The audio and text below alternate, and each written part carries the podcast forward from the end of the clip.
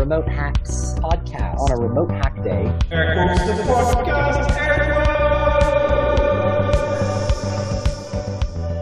We are back on episode 34. Can't wait after the big cliffhanger from episode 33, which I'm sure you've all listened to by now. We're still with Ruth, and she is going to tell us about the the stuff she's hacking on today. Ruth, welcome. Thank you so much for joining us. Hiya. Tell it. Tell us uh, what's going on. What are you hacking on, and how's it going?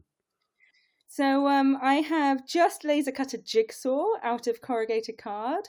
Um, just because I kind of got interested in jigsaws a couple of weeks ago because we're in lockdown and that was a pretty fun thing to do. Um, but what I wanted to do was engrave one of my pieces of generative art onto the jigsaw and make a jigsaw out of it. So I have just prototyped that with the laser cutter and a bit of cardboard. Seems to work. Cool, cool. And what's your uh, your studio setup? How are you How are you doing all this? Um, so I have a laser cutter here. Um, I have software that I've built to generate SVGs um, in a nice pattern.